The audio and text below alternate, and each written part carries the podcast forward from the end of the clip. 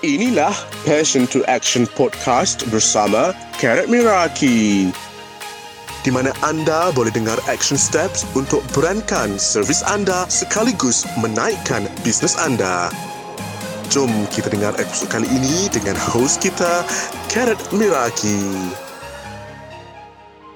Hai, Assalamualaikum semua. So, dalam sesi hari ini, kita akan bersama-sama maybe panjang sikit because topik yang I nak share hari ini adalah 10 lessons I learned in 2022. I rasa I've been doing this um, last year and also a year before dan sekarang ni dah masuk December. So, it's time untuk I share 10 lessons yang I dah belajar sepanjang 12 bulan tahun ni um, maybe hopefully daripada apa yang I share ni maybe ada yang you boleh relate juga. Dan hopefully after sesi sharing ni after you dengar sesi ni I harap you juga boleh sit down dan list down your 10 lesson yang you belajar tahun ni. Uh, so um, I rasa maybe hari ni kita akan ambil masa maybe around 3, 30 minutes okay? Sebab uh, I ada banyak benda nak share okay? So the reason why I share this uh, topic adalah disebabkan I know that I've done it um, last year. Dan uh, a lot of people download that episode daripada podcast I. Dan I know sebagai manusia kita suka untuk belajar apa yang orang lain figure out. Apa yang orang lain dah belajar. Apa lesson yang orang lain experience yang kita boleh ambil untuk jadikan our own guide for the next year. Okay? Dan hopefully setiap lesson yang I share hari ni bagi you idea. Maybe you pun um, dah belajar benda tu juga tahun ni or pernah belajar sebelum ni. Ataupun kalau belum, next year maybe you will learn or you will experience this as well. Okay, tanpa membuang masa, let's start with the first one. Okay, so I want to start with the first one. Yang pertama, bagi I, I, I pegang close to heart, but to be honest, I rasa almost semua quote I, uh, I pegang rapat dekat hati I. Okay, yang pertama adalah burnout is just a phase. Siapa yang tahun ni lepas dah habis PKP and then maybe you start working balik dekat office and then pada masa sama you still nak sustain you punya business. So you try to do everything sebaik yang boleh. Sebaik yang boleh. Okay, ada tak yang tengah go through that stage this year? I went through that dan I can talk about it because fasa tu dah lepas tapi a few months back I went through some sort of um, anxiety, stress, hyper stress dan sebagainya because there are so many projects dan so many things that I want to achieve tapi I tak mampu. I mean badan I tak mampu, my energy tak mampu, mental I tak mampu. So I went through this phase yang orang kata burnout lah di mana macam for one or two days macam tu I cannot do anything tau. My brain tak function and I cry. Ada one month tu I cry seminggu tu almost tiga ke lima kali. Dan it was crazy. Dan I rasa benda tu I tak pernah rasa tau. I tak pernah rasa that kind of feeling. Dan I thought uh, sampai rasa macam maybe I shouldn't uh, maybe I should quit. Maybe sebenarnya ada benda yang tak kena. Maybe I should stop everything together. Maybe I don't deserve this you know? Mesti ada yang pernah rasa that kind of um, emotion and that kind of thinking. Benda tu semua adalah disebabkan fasa burnout. It's not because that we don't deserve that. It's not because that um, kita rasa macam uh, kita tak buat good enough or anything. It's just a phase yang setiap entrepreneur akan go through, which is the burnout stage. And I remember there was that time kan, I learn about DAS test. Okay, D-A-A-S, DAS test. So, DAS test ni adalah depression, anxiety, stress test yang kalau you nak jumpa psychiatrist, you need to take that test first. Okay, so someone tell me lah yang dia kata, why don't you try to take it? So, I ambil tau. Dan you know the worst thing bila you rasa but it's not verified. Okay? So you rasa you ada dalam situasi yang burnout, overwhelmed, stress, nak gila, you know? But it's not very verified. So bila you take the test and it turns out to be true, you lagi haywire. Do you know that feeling? Macam, oh my god, no wonder I'm like this. Okay, and masa I ambil test tu, the result was my um stress level with highly severe. Okay, with highly severe.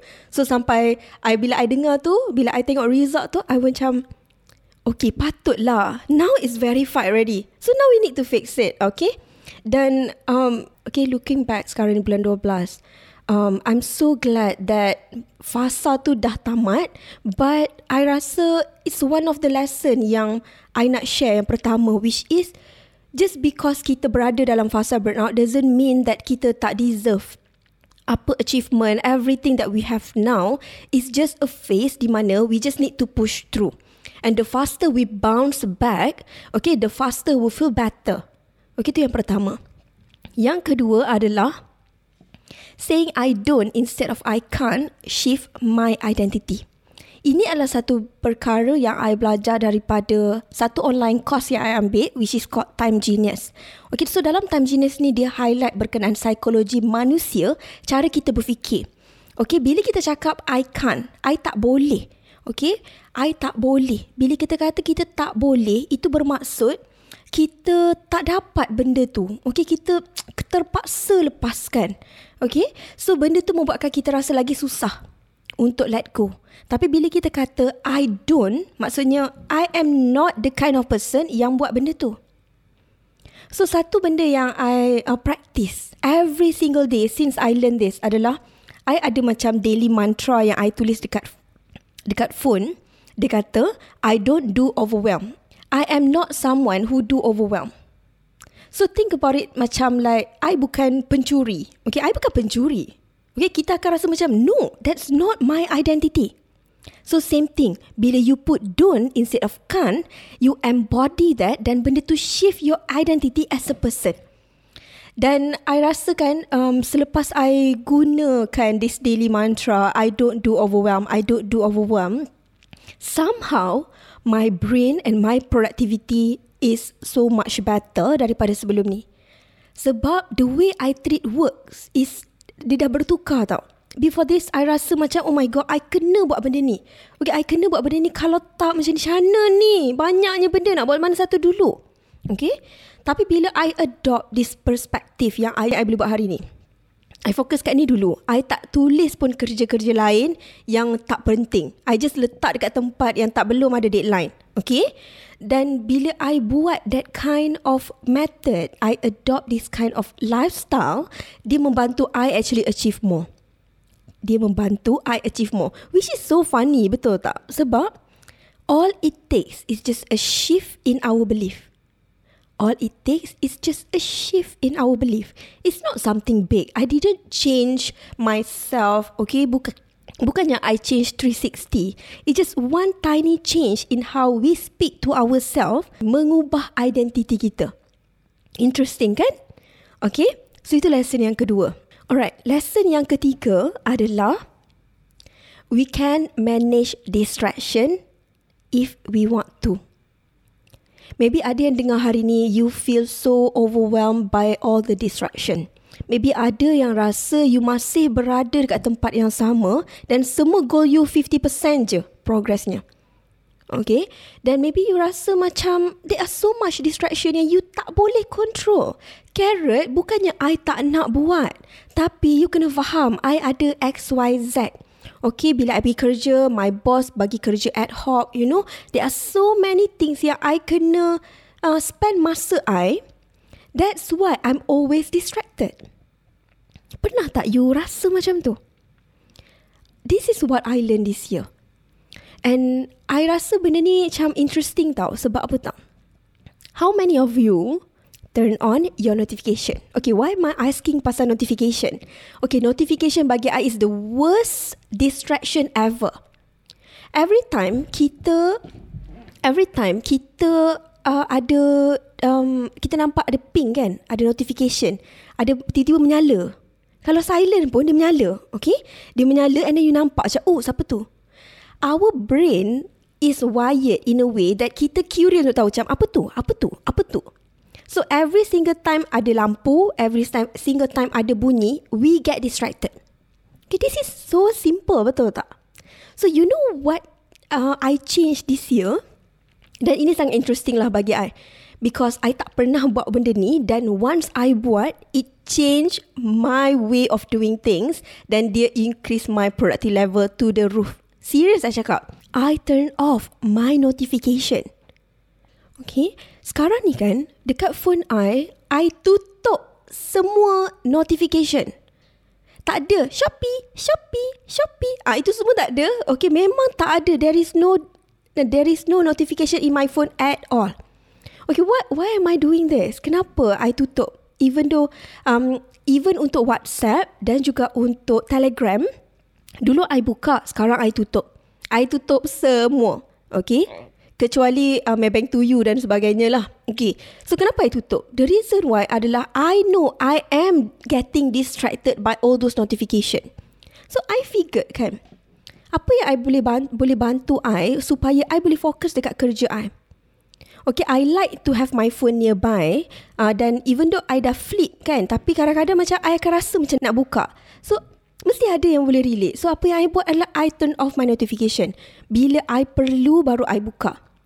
So kepada student I, okay kalau you ada dalam Telegram, kepada um, yang WhatsApp WhatsApp I ke apa dan sebagainya, okay um, semua the reason why I lambat reply adalah disebabkan I tutup notification I.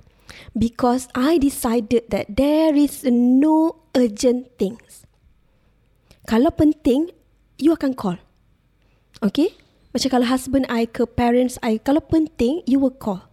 So if it's can be deal on WhatsApp ke Telegram dan DM dan sebagainya, I hold bila I free baru I akan reply.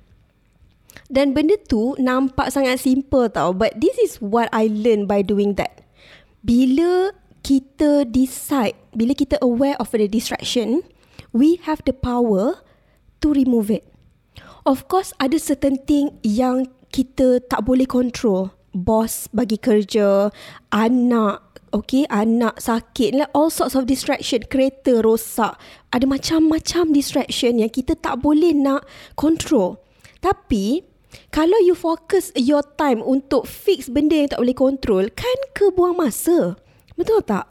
So, what I'm saying is not about removing all distraction. Tapi, it's about removing distraction that you can control. Simple kan? Very, very doable. Okay?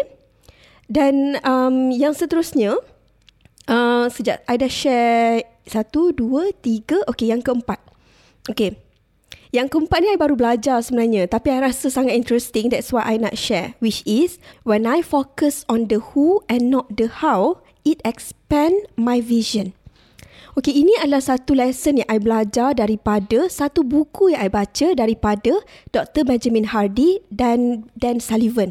Okay, buku tu tajuk dia Who Not How. Okey, bila kita fokus kepada orang dan bukannya macam mana, how, kita boleh expand vision kita. Dan benda ni sebenarnya I dah apply cuma I tak nampak. Dan I hope to share this lesson dengan you. Okay, last year I decided untuk buka my own office dan juga ambil my own team.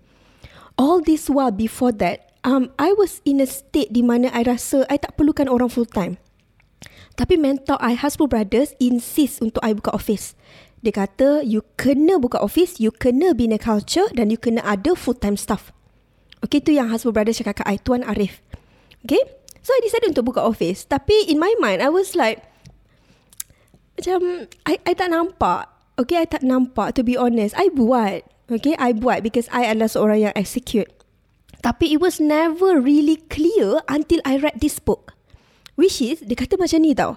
Let's say for example, um, last year I buat um, 10,000 setahun. Contoh lah eh.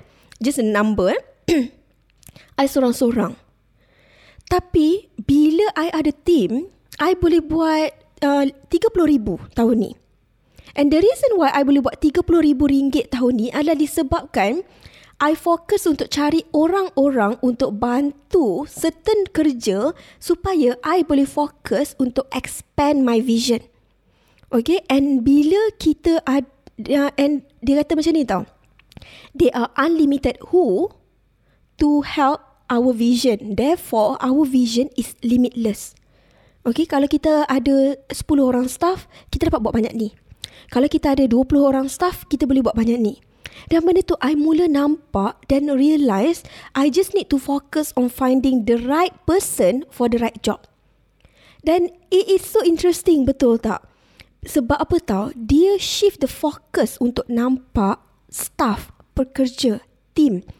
Mereka bukanlah cost kepada company, mereka adalah investment. Supaya I boleh besarkan vision I. Ha, okay. Alright, now lesson yang seterusnya adalah I belajar satu benda yang I rasa sangat-sangat interesting juga tau. Tahun ni, which is Uh, satu benda yang I cuba belajar di sini adalah macam mana nak increase my productivity dan juga macam mana nak increase my team's productivity supaya mereka can do more and be better. Okay? Supaya mereka boleh jadi A team. I want to be a better leader. So, ada satu buku yang I belajar ni nama dia Free to Focus by Michael Hyatt. Okay, so dalam buku ni kan, dia ada highlight berkenaan four zone of productivity. Dan I pernah ajar dekat dalam live before this. Empat zone productivity. Which is drudgery, tem- uh, area di mana kita tak suka dan kita tak pandai. Okay. Lepas tu kita ada um, disinterest. Disinterest ni maksudnya kita tak minat tapi kita pandai. Dan yang ketiga, kita ada dis- distraction. Kita minat tapi kita tak pandai. Dan finally yang keempat adalah desire zone. Kita minat dan kita pandai. So empat area ni adalah zone of productivity. So ada satu exercise yang I buat dengan team I dan itu change everything for us sebenarnya. Which is I bagi mereka masa untuk mereka listkan kerja-kerja mereka dekat empat zone ni. Mereka kena listkan antara kerja ni kalau kerja ni berada dekat mana? Adakah mereka minat tapi tak pandai? Adakah mereka minat tapi uh, mereka minat dan mereka pandai ataupun mereka tak minat dan mereka tak pandai? Daripada exercise ni, you tahu tak apa yang buat? I mula aware ada certain kerja rupanya staff I dia tak pandai dan dia tak minat. Maksud dia, he or she is not the right person for that task. Okay, I sebenarnya kena ambil kerja tu bagi dekat orang lain yang berada di desire zone. Yang dia suka dan dia pandai. So, the exercise look so simple tau. Tapi kan, ini pertama kali I belajar benda tu dan I sendiri buat exercise tu juga. Dan daripada exercise tu, I aware. Okay, kat mana yang I high level desire? Kat mana yang for me, drudgery. Yang I tak pandai dan I tak suka. Which is tag. Okay, I tak minat tag. I tak minat tag, I tak pandai. I boleh figure it out tapi it's wasting my time sebab I buat sangat lambat. So benda tu semua adalah awareness yang bagi I setiap orang kena tahu. Yang setiap orang kena figure out. Okay? Um, dan empat zone tu bagi I memang game changer in my business untuk team productivity. Ha, okay? Alright, yang seterusnya adalah and this is funny. Yang ni funny sikit tau. Um, uh, lesson yang seterusnya. Sekejap. Tadi I dah share satu, dua, tiga, empat, lima. Okay. So yang keenam. Lesson yang keenam. Sorry eh, numbering tak tak betul sebab I conteng-conteng dan I tukar-tukar. Lesson yang keenam adalah the joy of missing out. Orang dekat luar sana, people are talking about FOMO. Fear of missing out. Okay. Tapi for me, it was a joy of missing out. Okay, tahun ni kan, um, I learn a lot about myself learn how to be a leader, learn how to create a business, okay, then how to build different product. Then I learn a lot. Oh my god, I learn a lot.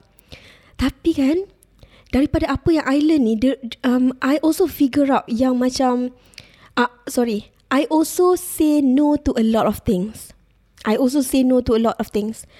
Um, bila I makin grow business I, follower I makin grow, opportunity makin datang. Okay, I'll be honest, there's a lot of opportunity that I turn down. Speaking engagement, I rasa sebulan sekali, dua kali I akan dapat. Uh, kita ada um, influencer, ada yang request untuk minta rate card, review barang dan sebagainya. Okay, dan I know that it's not a money issue tau.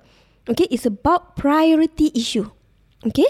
Dan bukannya I sombong. Dan I know that maybe Kalau ada yang tengok Yang pernah approach I I'm so sorry. I always say no. Tapi I never say yes to this thing Because it's not my priority. It's not my priority Right now Okay? So I tak pernah I rasa I pernah ambil dua kali je um, Review produk Disebabkan produk tu dapat bantu um, Follower I. Itu je I pernah terima. Yang lain semua I tolak because benda tu hanya serve I. Dan I rasa it's so unnecessary for me to make the time untuk review that product etc etc so bila I share something I beli pakai duit I sendiri dan I memang genuinely suka barang tu. Dan I rasa benda tu beneficial to others. That's why I share. Dan bila I say no to um, uh, speaking engagement I say no to uh, university talk, okay? I say no to banyak benda, okay? Bila I say no benda ni, uh, ini bukannya sebab I sombong. Dia bukannya sebab I ni um, tak minat ke apa ke. Tak. Cumanya sebab I nak betul-betul fokus untuk capai goal I. Okay, capai goal I dan semua benda yang I set, project yang I plan nak buat. Tahun ni kita buat content vlog. Kita launch personal brand blueprint.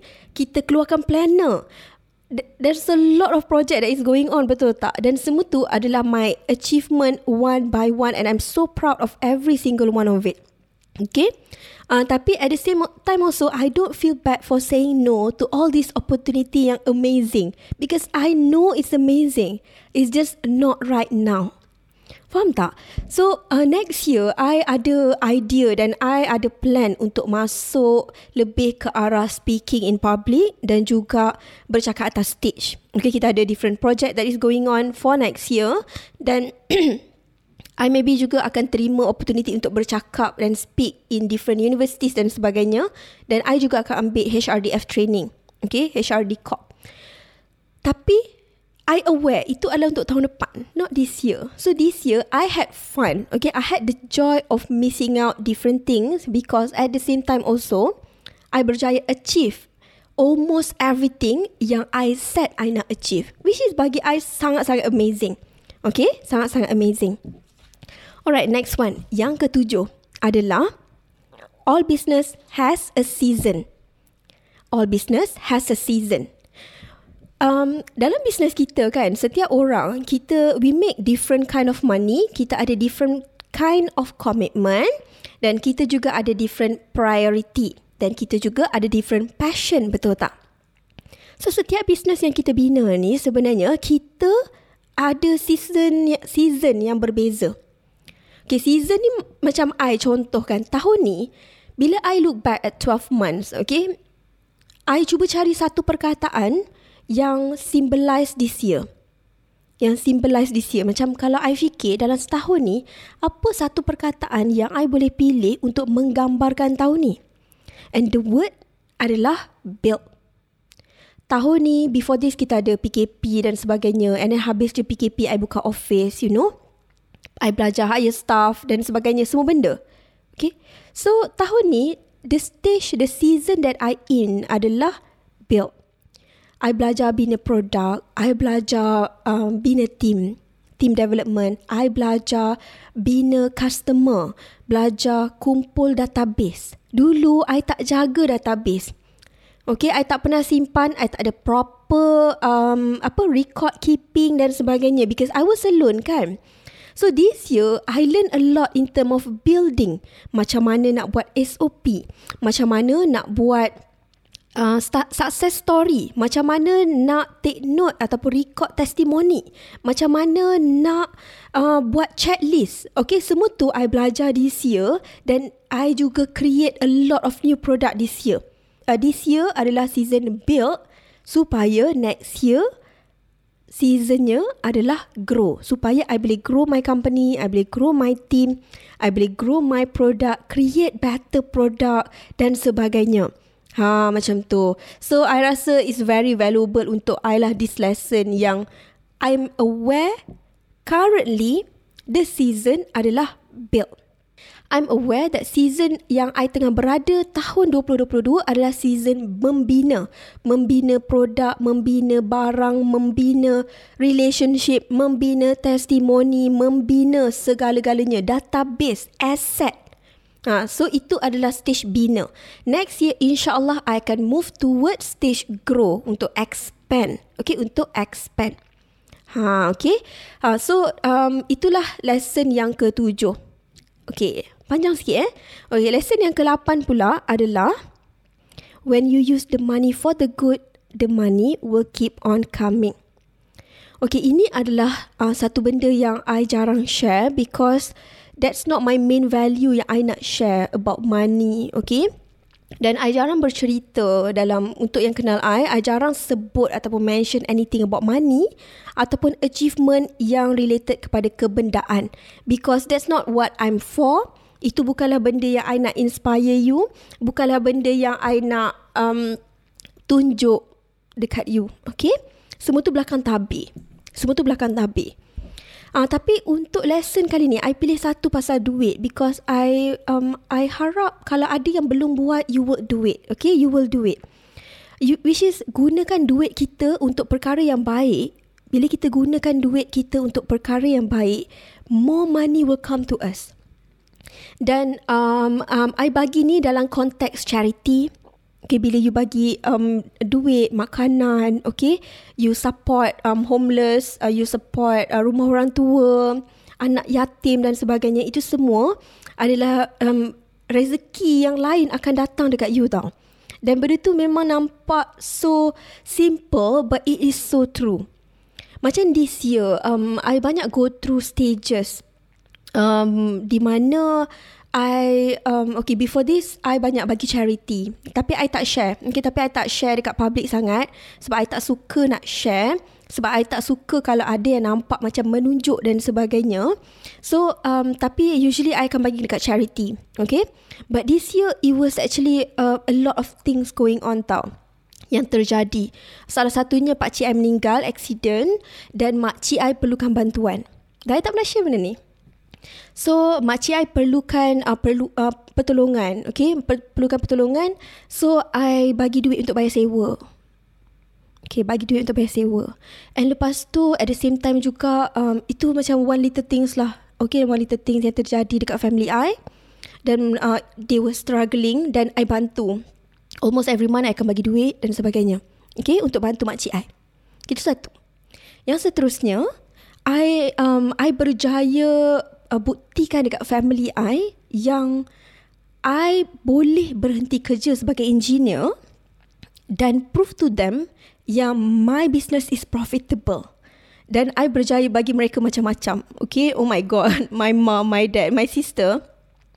Um, I bagi emas. I bagi, um, I bagi apa? I bagi phone seorang satu. I bagi iPad. Okay, I bawa mereka pergi Langkawi hari tu. Um, bulan berapa? Bulan 4, bulan 5. I bawa atuk I sebab atuk I teringin nak pergi Langkawi. So, that's why I cakap, okay, tak apalah kita bawa atuk kan. Kita bawa atuk sekali. So, like, I sponsor everything. Uh, I tak nak sebut harga lah, tapi I sponsor everything. I bawa pergi 5-star hotel dan sebagainya. I sewa kereta Alphard, okay, sebab I nak mereka tak pernah naik kereta Alphard. I pun tak pernah naik kereta Alphard. So, I nak mereka rasa. I pun nak rasa, okay. So, kita go all out. Memang kami all out. I all out ya Allah. Dan even dekat airport pun I bagi duit. Seorang satu. Mak I um, adik I semua okay termasuk atuk I pun dapat duit belanja. Dapat duit belanja. Itu semua adalah rezeki yang I rasa macam Allah bagi dekat kita supaya kita boleh bagi dekat orang. Okay? Allah masuk poket kita supaya kita boleh bagi dekat orang. Okay so apa yang nak cakap kat sini adalah kita jangan kedekut. Kita jangan kedekut. Kita jangan rasa macam apa yang kita ada tu semua kita punya. Okay? Macam even even I dengan team I pun kan. Uh, I, I, I, I hope tak ada yang tak ada yang tengok. Tapi macam ni tau. Even dengan team pun, I, I nampak benda tu sebagai rezeki. Okay, mereka work very hard. Okay, my team, I have a small but mighty team. They work so hard, you know. So, I reward. Okay, kadang-kadang bila kita hit target, I bagi I bagi upah sikit. Okay, kadang-kadang hit target, I bagi I belanja kopi. And those are little things tau. Tapi macam, I rasa tak semua boss, tak semua leader buat. Dan um, maybe uh, maybe sebab IST baru apa semua, I don't know, I don't know this. Tapi tapi for my for me adalah bila lagi kita tunjuk kita appreciate, lagi kita bagi, I bawa mereka pergi paintball. And then hari tu masa kami hit target, untuk PBB punya launching personal brand blueprint I bawa mereka pergi genting. Mereka baru kerja dengan I tak sampai setahun I dah bawa pergi joli dekat genting. Faham tak? Dan benda tu semua adalah the way of me giving value to the people that is closest to me closest to me. Dan itu yang I rasa kita kena fokuskan Okay, uh, kalau you tengah dengar sesi hari ni kan dan you tak pernah bagi ataupun you bagi sikit, you make more tapi you bagi sikit sangat. Maksudnya macam ibarat kalau ada seribu tu okey lah bagi sepuluh ringgit uh, macam tu. Tapi kalau ada seratus tak nak bagi. Okay, contoh eh. Uh, I hope today at least one if you can take one thing from today punya session, give more. Give more. Dia macam it make someone's day, you know. Dan it sounds so simple tapi it also put us in a better place dalam hati kita. Okay? Alright.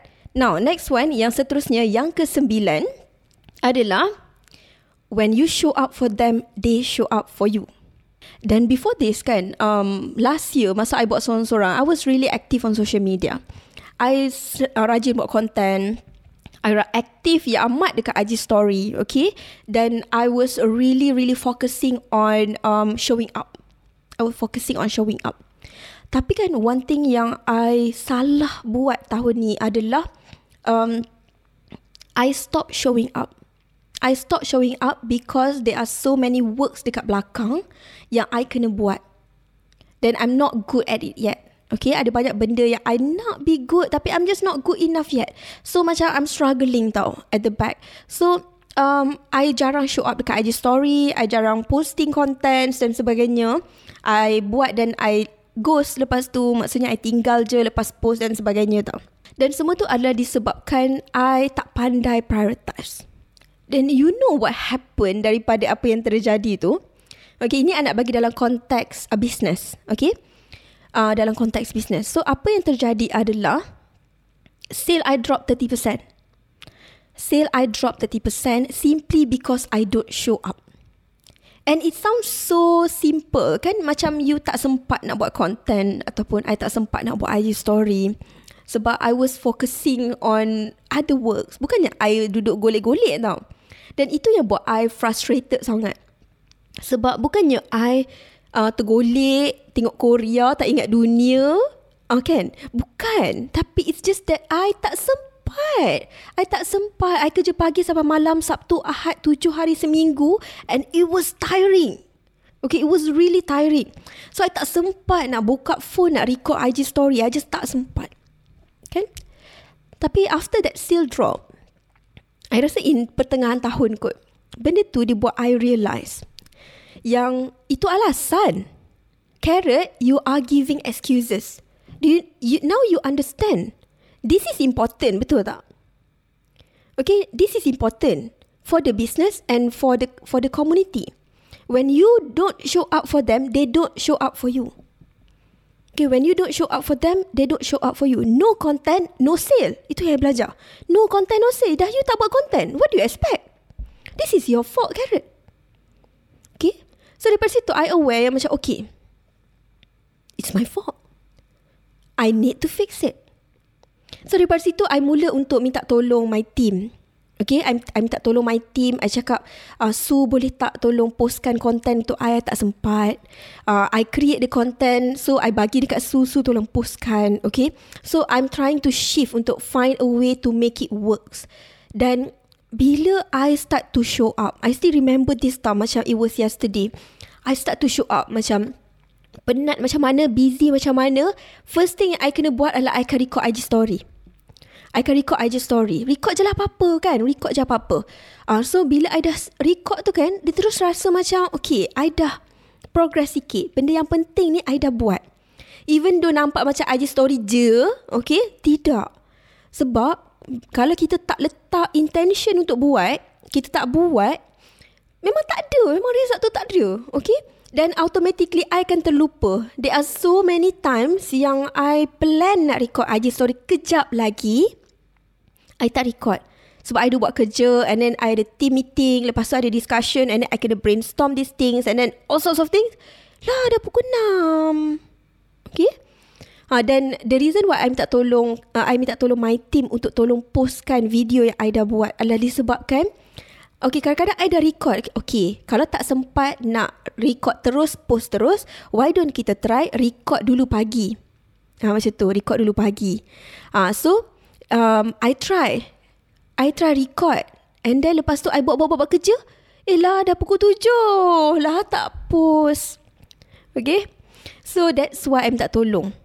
Tapi not all the time. Bila uh, bila I boleh buat sendiri, I buat. Ha, tapi kiranya kan, I'm trying to find a way to make sure that I can stay connected dan juga I can still show up for you. Because this is what I learn. When I show up for you, you will show up for me. So itu one of the lesson dalam business yang I hope you dapat ambil juga dalam sesi hari ni. Okay. Dan finally yang terakhir, yang ke-10 adalah, uh, this is so simple lah. Okay, which is share scar, not scap. Uh, scap ni maksud dia, okay, scar ni maksud dia parut. Uh, scap ni maksud dia kudis. Okay, kudis. Uh, ini adalah satu lesson yang I belajar daripada satu podcast yang I dengar sebelum ni. Okay. Dia kata macam ni tau. Bila kita go through something, um, kita jangan cerita masa tu juga. Kita jangan cerita masa tu juga. Kita cerita lepas benda tu dah selesai dan kita dah fix it.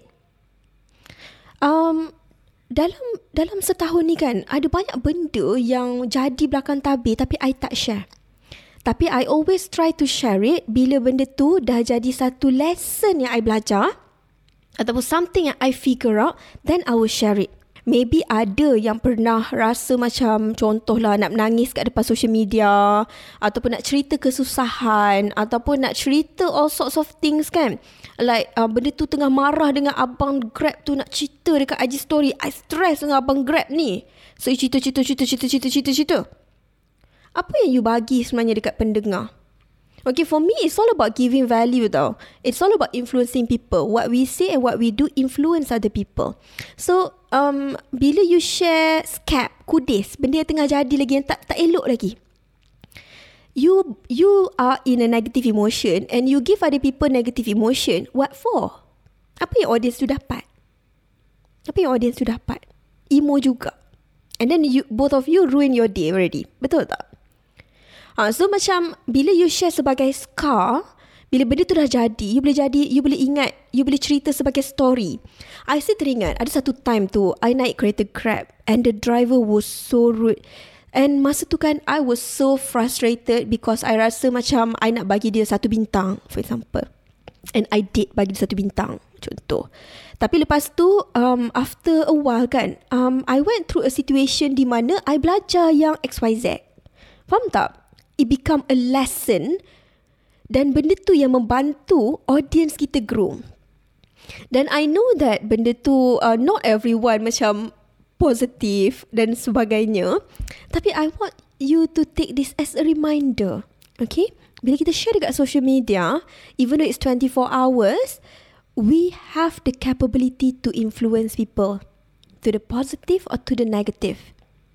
So every single thing that we share, um, uh, let's try untuk bagi dia datang daripada good intention dan bukannya untuk uh, apa term orang panggil ya? Uh, me, uh, macam uh, apa panggil ya? Uh, macam kita nak um, luahkan supaya orang kesian kat kita supaya orang pun join marah dengan kita dan sebagainya. Bagi I benda tu it's unhealthy untuk kita punya grow dan juga untuk audience kita punya energy juga. Ha, so itu yang I belajar daripada um, sesi perkongsian yang I dengar dekat podcast dan I rasa it's so true and that's why I jarang sangat share benda yang jadi masa tu. Okay, sometimes I share tapi the reason why I share adalah disebabkan I nak you nampak the behind the scene. Okay, macam contoh bila I share macam I'm so frustrated sebab mikrofon I tengah uh, microphone micro, I record video tapi mikrofon I rosak. Tak ada bateri. Okay? Tapi tak apa It's okay. Uh, Nanti kejap lagi Kena record another one. Uh, Macam tu tau. The reason why I'm telling you that story Ataupun showing that Adalah supaya you nampak um, The struggle That I went through At that time Supaya Macam you boleh rasa Relatable. Okay The content that I created The hard work Dan sebagainya. Tapi it was not about Untuk macam downkan ke apa ke tidak. Okay? Dia adalah untuk buat orang rasa relatable for that situation. Empathy. Okay? Untuk empathy. Dan bila I share balik, bila I share balik, macam, sorry, I ulang sekali. Bila I share benda-benda tu, yang macam uh, my behind the scene, struggle, benda yang stuck ke apa kan, benda tu membuatkan more people relate to me dan datang dekat I untuk bantu I. Betul I cakap? Bila I share apa yang I start tu kan, ada ramai akan datang bantu. Sebab the intention of sharing is not negative. It's not to spread negativity. Uh, so that's why you kena tengok the differentiation between the two. Okay? Scars ataupun scab. Mana yang you sesuai untuk share pada masa tersebut. Ha, so itulah 10 lesson yang I rasa I belajar. Of course ada lebih daripada 10. Tapi I rasa di 10 ni uh, yang paling strong lah. Yang paling strong yang I ingat pagi tadi untuk I share dengan you. So hopefully daripada sesi I sharing, you dapat something, you feel more inspired dan I hope you also sit down dalam minggu ni untuk tulis 10 lesson you learn in 2022. So I rasa tu sahaja. I hope you enjoy sesi hari ni. If you do, make sure untuk screenshot share dekat IG story dan tag me and tell me why you love it. I look forward untuk share another session. Thank you semua. Assalamualaikum.